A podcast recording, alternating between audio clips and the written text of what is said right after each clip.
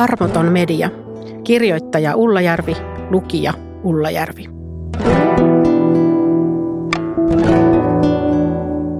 Jakso 2.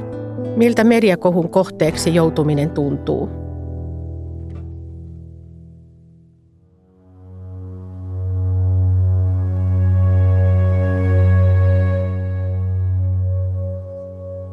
Kupittaan sairaala Turussa on vaalea iso rakennuskompleksi, joka näyttää päälle päin vanhalta kerrostaloalueelta.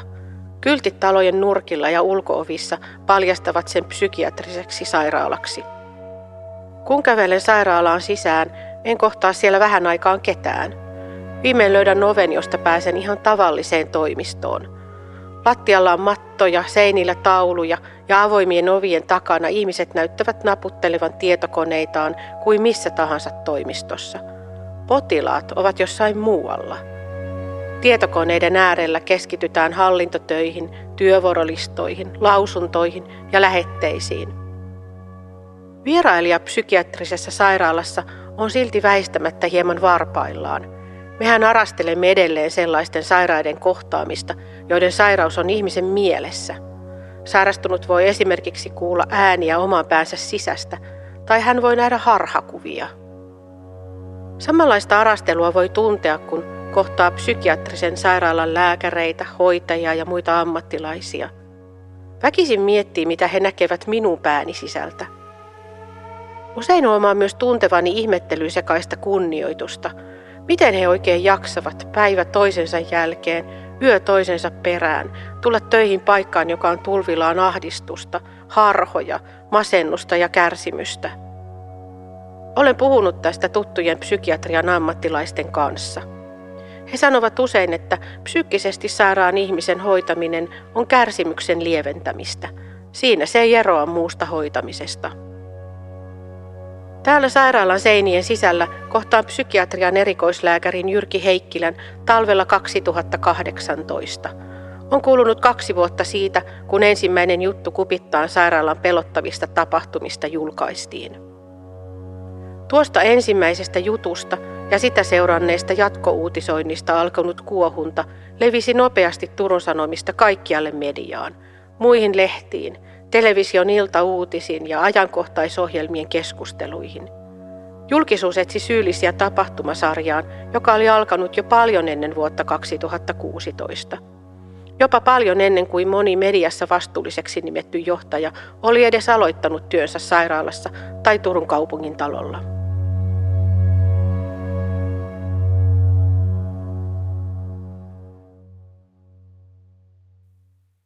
Neljäs luku.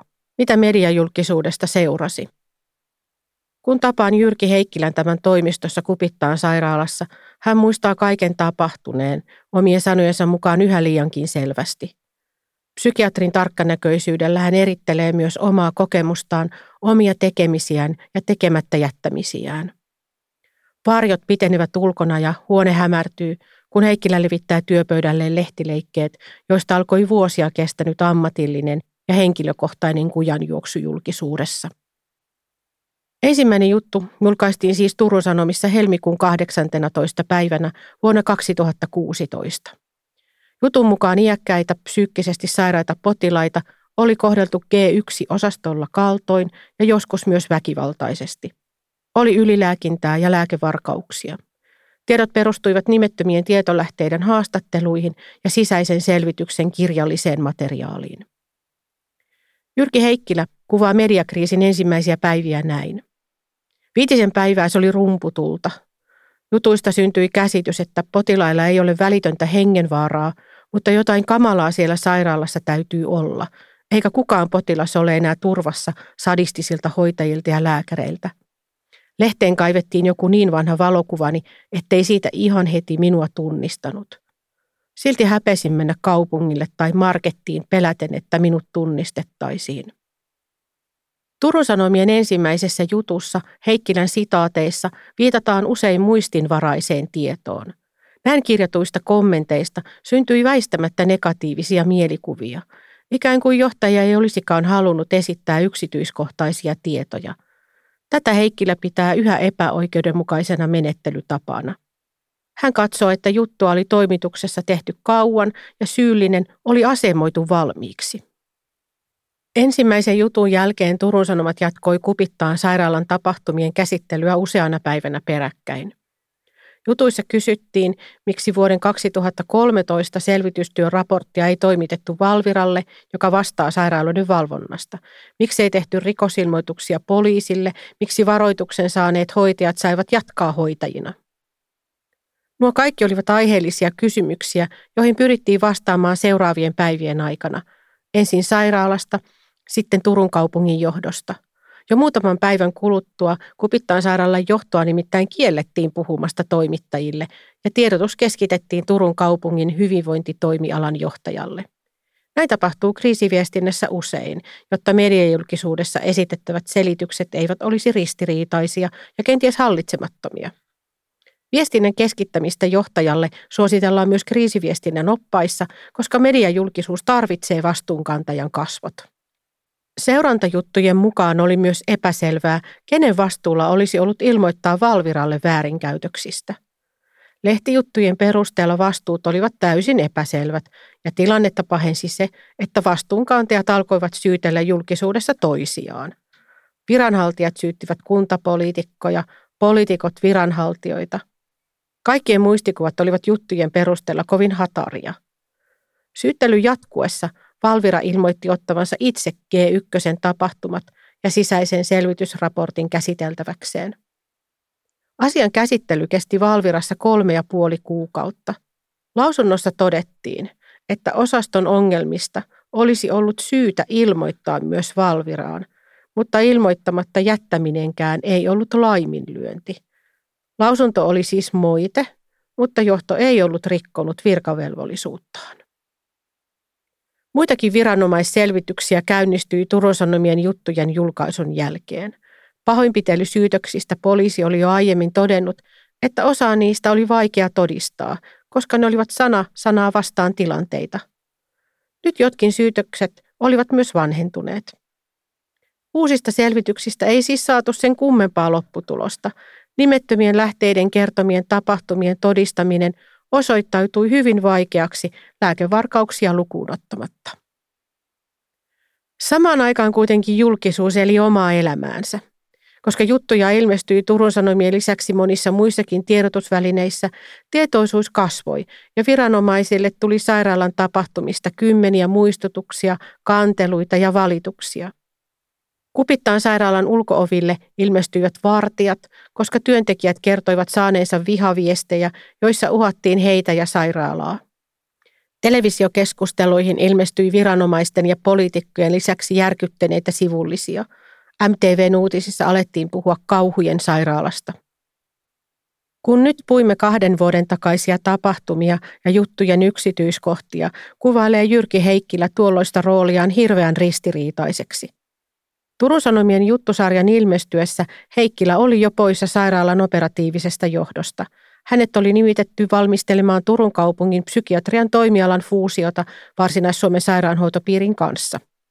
Osa jutuissa mainituista epäilyistä väärinkäytöksistä oli puolestaan tapahtunut ennen hänen aloittamistaan kupittaalla. Seuraavan tapahtumaketjun Heikkilä muistaa tarkkaan. Hän oli mukana henkilökuntatilaisuudessa, joka järjestettiin juttusarjan synnyttämän kaosmaiseksi koetun tilanteen takia. Hän kertoo kokeneensa velvollisuudekseen pitkäaikaisena esimiehenä ilmaista tukensa ja kannustaa yhdessä selviytymiseen. Seuraavan päivän Turun Sanomissa todettiin otsikossa, että syrjään siirretty Heikkilä puhui hoitajille pyytämättä. Otsikossa annettiin siis ymmärtää, että Heikkilä oli siirretty kohun vuoksi syrjään – Todellisuudessa hän oli vaihtanut tehtävää jo noin kaksi kuukautta ennen ensimmäisen jutun julkaisua. Jutussa kaupungin johtavat viranhaltijat kummastelivat, miksi Heikkilä ylipäänsä oli paikalla. Tämä tuntui Heikkilästä mediakriisin keskellä musertavalta.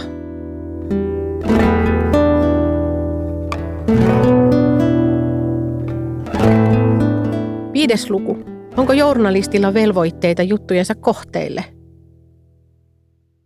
Keväällä 2017 Jyrki Heikkilä oli mukana kantelussa julkisen sanan neuvostolle eli JSNlle Turun Sanomien jutuista. ISN on journalismin eettisyyttä valvova elin, joka tulkitsee journalistin ohjeita. Neuvostoon kuuluu niin julkaisijoiden, journalistien kuin yleisön edustajia. Sen ratkaisut ovat joko vapauttavia tai langettavia. Ratkaisut ohjaavat median toimintaa ja langettavat päätökset otetaan toimituksissa hyvin vakavasti. Kantelu ei koskenut Turun Sanomien ensimmäisiä juttuja, joita ei JSNn sääntöjen mukaan olisi voitukaan ottaa vanhentuneina käsiteltäviksi. Kantelu kohdistui myöhempään uutisointiin, joka jatkui vuoteen 2017. Kantelussa kritisoitiin nimettömien lähteiden käyttöä juttusarjassa. Lisäksi muistutettiin, että osaa ensimmäisten juttujen väitteistä ei pystytty näyttämään toteen myöhemmissä viranomaisselvityksissä ja poliisitutkinnassa. Siksi niitä ei olisi kantelijoiden mielestä pitänyt toistaa jatkojutuissakaan. Voidaan nähdä, että kantelulle oli ainakin jossain määrin perusteita. Journalistin ohjeissa todetaan seuraavasti. Jos yhteiskunnallisesti merkittävien tietojen julkaisusta aiheutuu erittäin kielteistä julkisuutta, toimituksen on suotavaa avata yleisölle, miten nimettömän lähteen ja siltä hankittujen tietojen luotettavuus on varmistettu. Lisäksi ohjeet edellyttävät ensisijaisesti samanaikaista kuulemista, jos jutussa julkaistavat tiedot tulevat asettamaan jutun kohteen erittäin kielteiseen julkisuuteen. ISN toteaa monissa ratkaisuissaan, että tiedotusväline voi merkittäviä yhteiskunnallisia epäkohtia raportoidessaan valita juttujen sävyksi kriittisen, kunhan faktat ovat oikein. Neuvosto myös edellyttää, että kantelijan on pitänyt ensin pyytää oikaisua tiedotusvälineeltä itseltään, mikäli katsoo jutuissa olevan virheitä. Tämän kantelijat olivat tehneet, mutta Turun Sanomat ei oikaisuja julkaisut. Heikkilän ja kumppanien kantelua ei kuitenkaan viety koko julkisen sanan neuvoston käsittelyyn, vaan se karsittiin puheenjohtajiston ratkaisuna – Etukäteiskarsintaa tehdään, jos perusteita langettavaan ratkaisuun ei puheenjohtajiston mielestä löydy. Karsimista perusteltiin JSNn yksityiskohtaisessa vastauksessa. Siinä todettiin, että jutuissa mainitut tiedot potilaiden lääkintävirheistä ja pakkoeristyksistä eivät olleet olennaisia asiavirheitä, vaan kyse oli lehden omaan tiedonhankintaan perustuvasta ja perustellusta näkemyksestä. Tiedotusvälineellä on oikeus valita näkökulmansa. Neuvosto ei ota käsittelyyn pelkkiin mielipide- tai tulkintaeroihin perustuvia kanteluita, todettiin Heikkilälle lähetetyssä ratkaisussa. Lehden oikeuden näkökulmien valintaan Heikkilä sanoo toki ymmärtävänsä, mutta ei malta olla huomauttamatta oikeuteen sisältyvästä vastuusta. Just Turun Sanomat on huomattava valtamedia tällä alueella, hän sanoo. Kun sen toimittajat valitsevat näkökulmat ja tekevät tulkintansa, ne muuttuvat totuudeksi. Tuomalla joitain asioita ja näkökulmia esille ja jättämällä toisia pois, toimittajat asemastaan käsin määrittelevät samalla, mikä on hyvä asia, mikä huono. Kuka on hyvä ihminen ja kuka on huono. Tämä valta on minusta ajoittain jopa pelottavaa, sanoo Heikkilä. Heikkilä on askarruttanut yksittäisen toimittajan vastuu juttujensa seurauksista niiden kohteena oleville ihmisille. Hän ymmärtää, kun haastatteluissa toimittajat rajaavat vastuunsa jutuissaan esitettyjen tietojen oikeellisuuteen. Juttujen synnyttämät seuraukset jäävät viranomaisille ja muille vastuunalaisille. Heikkilä katsoi, että pelkästään jo juttujen sävyllä oli kielteisiä seurauksia paitsi henkilökunnalle, myös potilaille ja heidän omaisilleen. Hänen mukaansa psyykkisesti hauraita ja sairaita potilaita jäi saapumatta hoitoon, koska he olivat säikähtäneet uutisointia. Lääkehoitoja lopetettiin omiin päin. Vaikka lehtijutuissakin korostettiin väärinkäytösten olleen yksittäistapauksia, Heikkilä ajattelee, että ihmisten mielessä koko kupittaan sairaala sai leiman. Kauhujen sairaalaa toistettiin mediassa, mutta kuvituksena saattoi olla mikä tahansa kupittaan sairaala-alueen rakennuksista. Minä olen puolestani miettinyt, olisivatko jutut olleet toisenlaisia, jos Turun Sanomien toimittaja olisi haastatellut henkilökohtaisesti myös lääkäreitä ja muita johtavia viranhaltijoita. Kasvokkaisen kohtaamisen puuttuminen on jäänyt selvästikin askarruttamaan Heikkilää. Viestiminen pelkästään sähköpostitse ja vain muutaman tunnin vastausaika laajan jutun väitteisiin on vaikuttanut Heikkilän suhtautumiseen toimittajiin ja mediaan. Olisiko edes puhelinhaastattelu tuonut ylilääkärille paremmin ymmärrystä jutun teon taustoista? Olisiko hän ollut paremmin varautunut kohtaamaan kielteisen julkisuuden seuraukset? Kuulen Turun Sanomien perustelut vasta myöhemmin, kun menen haastattelemaan jutun kirjoittanutta Rebekka Härköstä ja lehden entistä päätoimittajaa Riitta Montoa. Tiedän, että tällainen haastateltavan nopeaa reagointia vaativa toimintatapa on yleinen ja perusteltu silloin, kun jutut käsittelevät merkittäviä epäkohtia ja mahdollisesti jopa rikostapauksia. Vastuullisille henkilöille ei saa jättää aikaa jälkien peittelyyn. Mietin kuitenkin, että Turun Sanomien juttu käsitteli vakavaa kaltoinkohtelua julkisen sairaanhoidon laitoksessa. Olisiko jälkeenpeittely ollut edes teoriassa mahdollista? Itse ajattelen, että lyhytkin henkilökohtainen yhteydenotto näin vakavassa asiayhteydessä olisi voinut synnyttää ymmärrystä ja luottamusta. Nyt Jyrki Heikkilän puheissa on aistittavissa hiven katkeruutta ja hirveän paljon avoimeksi jääneitä kysymyksiä. Voi tietysti kysyä, miksi luottamuksen synnyttäminen olisi edes tärkeää. Eikö riitä, että asiansa osaava rikostoimittaja nostaa tapahtuneet vääryydet julkisuuteen? Minä ajattelen, että jokainen toimittaja on vastuussa myös kollegansa työstä ja oman tiedotusvälineensä maineesta. Kaupungin johdon ja paikallisen valtamedian välillä on väistämättä aina kitkaa, mutta myös molemmin puolista luottamusta tarvitaan. Luottamus helpottaa tiedonsaantia ja joskus tuottaa myös medialle arvokasta taustatietoa. Olisiko Kupittaan tapauksessa sairaalan johto voinut olla pelkästään syytetyn sijasta myös arvokas tietolähde? Heikkilä kokee, että hän ei saanut sanoa toimittajalle itselleen tärkeitä asioita. Nyt hän kertoo ne minulle. Olin aina mieltänyt itseni ennen kaikkea ihmisoikeuslääkäriksi, sanoi Heikkilä. Siksi erikoistuin psykiatriaan, siksi hakeuduin julkiseen sairaalaan ja suljetun laitoksen johtotehtäviin. Että voisin vaikuttaa psykiatristen potilaiden oikeuksiin, jotka jäävät helposti syrjään. Näiden lehtijuttujen jälkeen olinkin muiden ihmisten silmissä ihan päinvastainen lääkäri. Mietin, osasinko puolustaa henkilökuntaamme syytöksiä vastaan tarpeeksi lujasti. Olinko sittenkin liian lempeä esimies – olen joutunut kysymään itseltäni kerta toisensa jälkeen, millainen ihminen, lääkäri ja johtaja oikein olen.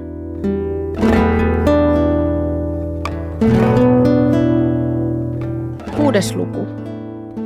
Mediakohun jäljet voivat olla pitkät. Jyrki Heikkilän kokemus on se, että kielteinen mediajulkisuus jättää jälkensä ihmiseen pitkäksi aikaa, jopa loppuelämäksi. Hän kertoo esimerkin. Kaksi vuotta Turun Sanomien juttujen julkaisemisen jälkeen urakehitystäni yhä seurattiin. Kuulin muun muassa, että kun minut nimitettiin yhden vastuualueen ylilääkäriksi, eräs toimittaja oli soittanut esimiehelleni tiedustellen, miten potilasturvallisuus on alaisuudessani varmistettu ja miten minua valvotaan. Kun televisiouutisten nauhassa vilahtaa sana Turku, sydän jättää lyönnin väliin. Mitä nyt taas? Sen sijaan muut tuntuvat jo unohtaneen tapahtumat. Heikkilä naurahtaa, etteivät sairaalaan harjoittelemaan ja töihin tulevat nuoremmat ihmiset ole välttämättä koskaan kuulleetkaan Turun Sanomien jutusta. Heikkilä mukaan jopa hänen ystäviensä muistikuvat ovat hatarat. Se tuntuu oikeastaan hyvältä ja helpottaa omaa toipumista. Maailmassa on tärkeämpiäkin asioita ja uutistapahtumia, Jyrki Heikkilä huahtaa. Kielteisen julkisuuden kohteeksi joutuminen on ihmiselle itselleen koettelemus, josta harvoin julkisesti puhutaan. Etenkin suomalaiseen mentaliteettiin kuuluu vaikeneminen ja sisulla eteenpäin puskeminen. Median kohteelle kyseessä on julkinen moite, haukut kaikkien nähden, mistä väistämättä tulee nöyrytetty olo. Minun kokemukseni perusteella toimittajien ammattikunnan sisällä julkisuuden kohteen kokemuksesta keskustellaan harvakseltaan. Toimittajien ammattilehti Journalisti teki kuitenkin vuonna 2020 jutun mediakohujen seurauksista. Siinä työterveyspsykologi Marjo Pennanen sanoo näin. Jokainen voi miettiä tilannetta omalle kohdalleen. Kaikkihan tekevät työssään virheitä. Pennanen kertoo kohdanneensa julkisuusmyllyyn joutuneita. Hän erittelee negatiivisen julkisuuden aiheuttaman stressireaktion eri vaiheita – Äkilliseen stressiin liittyy tyypillisesti ahdistuneisuutta, muistin ja keskittymiskyvyn heikkenemistä, monesti myös univaikeuksia ja psykosomaattisia oireita. Julkisen häpeän kohteeksi joutunutta vaivaavat myös pelko tulevaisuudesta ja maineen pysyvästä menettämisestä. Aina on tärkeää muistaa, ettei epäonnistuminen ole yhtä kuin koko ihminen, Pennanen huomauttaa ja jatkaa. Myös katkeruuden tunteita tulee helposti juuri mediaankin liittyen, koska itse ei voi mitenkään hallita, mitä siellä kirjoitetaan. Olisi hyväksyttävä se, että kaikkeen ei voi vaikuttaa ja alettava miettiä, mitä mielekästä elämässään voisi jatkossa tehdä. Samaisessa journalistilehden numerossa on useiden politiikassa toimineiden, kielteisen julkisuuden kohteeksi joutuneiden ihmisten haastatteluja. Heistä moni sanoi, että poliitikko joutuu julkisessa ammatissa kestämään julkista arvostelua, joskus aiheetontakin. Vaikka moni vakuuttaa pääseensä yli omista kohuistaan, katkeruus on luettavissa rivien välistä. Olen edelleen samaa mieltä siitä, että media ei korjaa virheitään, sanoi haastattelussa entinen ministeri ja puoluejohtaja Stefan Wallin, jota kovisteltiin julkisuudessa moneen otteeseen 2010-luvun alkuvuosina.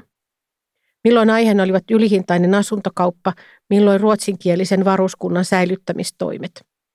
Iltasanomien tulkinta asuntokaupoistani harmittaa vieläkin – Oma ratkaisuni on ollut, etten ole ostanut enää ainuttakaan iltapäivälehden irtonumeroa, kertoo Valliin. Monia mediakohujen keskelle joutuneita ihmisiä harmittaa, jopa katkeroittaa se, etteivät he koe saavansa julkisuuteen omaa näkemystään, omaa totuuttaan.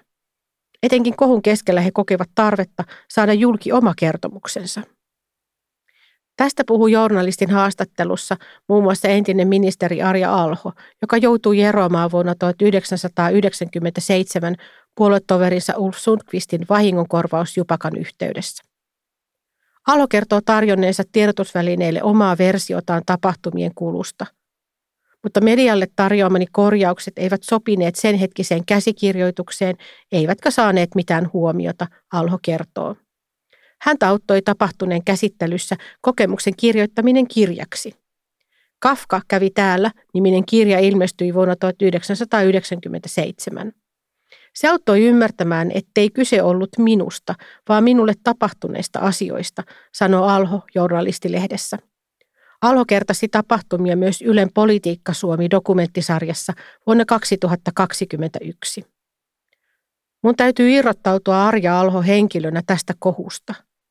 Menossa on jotain sellaista, jolla ei ole tekemistä muun kanssa, hän kuvailee TV-sarjassa. Oman persoonan irrottaminen tuntui tärkeältä selviytymiskeinolta, kun poliitikko Alhoa ruodittiin kohussa päivä toisensa jälkeen. Journalistilehden haastattelussa työterveyspsykologi Mario Pennanen neuvoo myrskyn silmässä olevaa ihmistä hakemaan ammattiapua esimerkiksi työterveyshuollosta. Puhuminen on tärkeää. Ajan kuluessa tapahtumia on hyödyllistä jäsentää itselleen luontaisella tavalla, esimerkiksi kirjoittamalla tai piirtämällä. Pääasia on, että tapahtuneesta muodostuu omaan mieleen kokonainen kertomus. Kaikille puhuminen ei ole luontaista. Ylen Politiikka Suomi-dokumenttisarjassa keskustalainen poliitikko Anneli Jäätteenmäki kertoo vain 68 päivää kestäneestä pääministeriajastaan vuonna 2003. Hän joutui eroamaan vuodettuaan tietoja pääministeri Paavo Lipposen salaisista Irakin sotaa koskevista keskusteluista Valkoisessa talossa. Hän antoi tietovuodolle eri päivinä erilaisia selityksiä. Pohjalaisen jäyhä esiintymistyyli ei vedonnut kansalaisiin, eikä oma puolue asettunut tukemaan.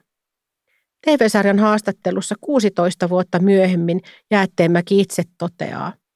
Se on painettu tuonne syvälle, eikä sitä ole käsitelty. Kielteisen julkisuuden kohteeksi joutuminen on rankkaa myös siksi, että paljastusjutut herättävät yleisössä vahvoja tunteita, joita sosiaalisen median tuohtumusmylly voimistaa. Ministerit ja yritysjohtajat ovat ehkä tottuneita tunnereaktioihin, mutta monissa muissa organisaatioissa viranhaltija voi joutua tilanteeseen ihan kylmiltään. Entinen toimittaja, nykyinen viestintäammattilainen Anna Sorainen kuvailee mediakohun yleisön tunteita kirjassaan Sori, johtaja ja julkisuus kriisissä. Hän kirjoittaa, että reaktio on sitä voimakkaampi, mitä suurempi on tunne ja mitä enemmän ihminen pystyy tilanteeseen samaistumaan. Kaltoinkohtelu, salailu tai epäoikeudenmukaisuus synnyttävät Soraisen mukaan vihaa. Huolestuttavat tiedot lisäävät yleisön pelkoa. Vahvan tunteen hetkellä järki vaimenee, mielikuvien voima kasvaa ja kyky tai halu ottaa vastaan informaatiota tai keskustella vähenee. Uskon, että kupittaa uutisoinnin teki jutuissa nimetyille vastuunkantajille poikkeuksellisen raskaaksi juttujen nostattama tunnekuorma. Juttujen synnyttämät voimakkaat epäluulot ja pelot levittäytyivät koko sairaalan ylle. Syytetyn penkille mediassa joutuivat johtajat omilla nimillään ja kuvillaan. Vaikka syyllisiä hän sairaalassa olivat myös potilaiden kaltoinkohteluun ja lääkevarkauksiin syyllistyneet työntekijät. Journalismissa vastuullisten ja syyllisten erottaminen ei aina onnistu, etenkään kun journalismi on muuttunut affektiivisemmaksi, tunnepitoisemmaksi. Perinteisesti journalistisena ihanteena on pidetty neutraalia uutiskerrontaa, jota on määritelty myös puolueettomaksi ja tasapuoliseksi. Nykyisin myös uutiskieli on jyrkempää. Mielikuvia hyvästä ja pahasta synnytetään pelkillä sanavalinnoilla. Näin jotkut ihmiset nousevat yleisön silmissä pääsyyllisiksi. Näitä syyllisiä ovat liian usein ne, jotka saadaan ensimmäisenä osoitettua ja nimettyä. Ensivaikutelma ratkaisee. Olen sitä mieltä, että ensivaikutelman merkitystä ei toimituksissa riittävästi ymmärretä tai siitä ei edes piitata. Mediajulkisuudessa ensimmäisen jutun herättämiä tunteita ja mielikuvia on erittäin vaikea muuttaa toisenlaisiksi. Ei siis ole yhdentekevää, miten mediayleisön sympatia tasetellaan heti ensimmäisestä jutusta alkaen.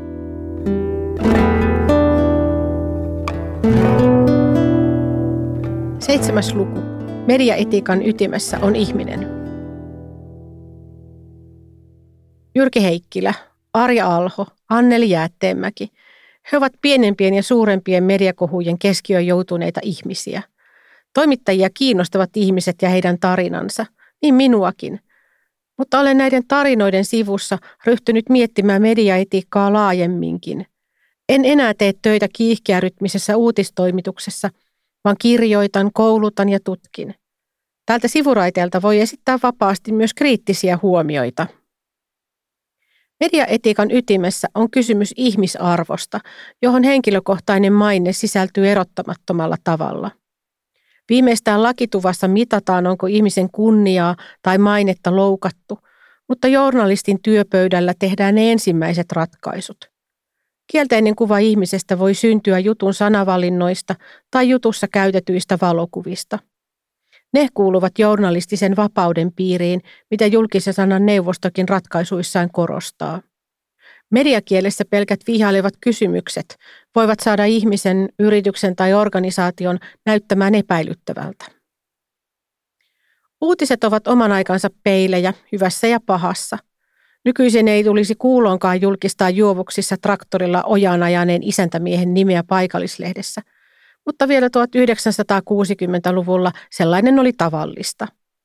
Vakavimmilla rikoksilla suorastaan mässäiltiin, eivätkä lehdet kaihtaneet esittää spekulaatioita syyllisistä ja heidän motiiveistaan. Suomen historia on ollut hyvin väkivaltainen ja teot uutisoitiin värikkäästi. Myös uhrien nimet kerrottiin ja heidän ulkonäköään ja käyttäytymistään riepoteltiin avoimesti. Noista ajoista olemme tulleet nykyiseen äärimmäisen yksityisyyden aikakauteen – Nykyihminen haluaa sitä paitsi itse muokata omaa julkisuuskuvaansa. Journalismin filterit vain eivät tee meistä kaikista siloisempia ja puhtoisempia. Julkisuuteen ja yksityisyyden suojaan liittyvät lait suojaavat ihmisiä riepottelulta paremmin kuin ennen.